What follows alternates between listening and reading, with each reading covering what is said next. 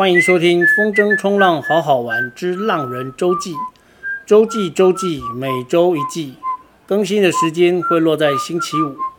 这个节目是用来分享好好玩的风筝冲浪运动，以及我生活当中的大小事。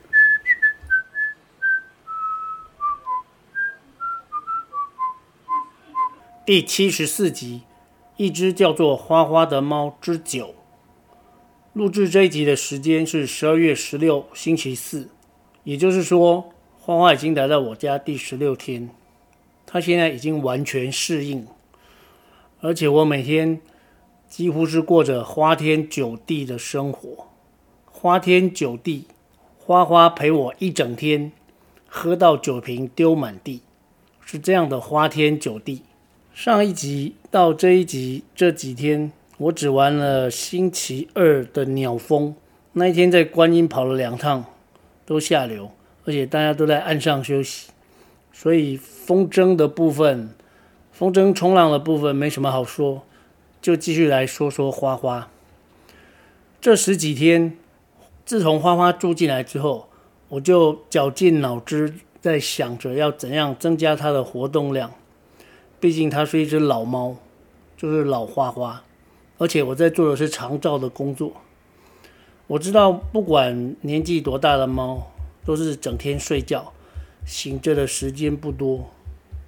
尤其它又是一只老猫，它常常瞪大眼睛看着前方，然后用它招牌的防卫姿势坐着。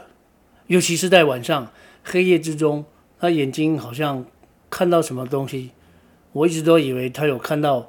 我们家有我看不到的东西，令人毛骨悚然。原本我是把家里大大小小的纸箱堆起来，让它当猫跳台。后来我又找出了放在后阳台，在二十几年前跟生教组拿到的那些童军棍，现在弄了几个坡度比较缓的。我一开始弄的坡度很陡，我量了一下，大概有三十度，那个对花花来说应该不行。后来弄了。大概只有十度左右的坡度，感觉它爬起来还蛮 OK 的。对了，花花自从搬来我们家之后，它从来没有哈气，也没有把我抓伤，这两件事情都没有再发生过。之前我在学校照顾它的时候，一不小心就会被它抓伤，或者它会对我哈气。说到这个哈气，它这几个月我真的觉得它老了很多。记得在三年前我刚开始喂它的时候，那时候学校的木平台还没有拆掉，我有拍到一段它哈气的影片，很短。那时候它的哈气非常具有震慑性，而且也会让人觉得害怕。然后现在呢，它的那时候的哈气是这样，哈，就是声音中气很足，然后牙齿尖牙利嘴，哦，可以。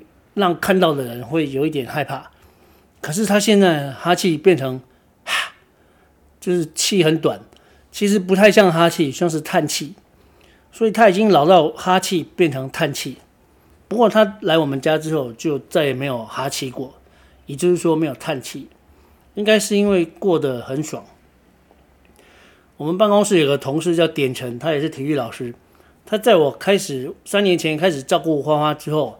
他也对流浪猫有兴趣，然后过没多久，他们家的阳台跑来一只小橘猫，然后他就决定要收编它，好像已经收编了一年多。大家都知道，十只橘猫九只胖，还有一只正在长，哦，所以他的橘猫养了一年多，也慢慢的走向肥宅猫的这条路。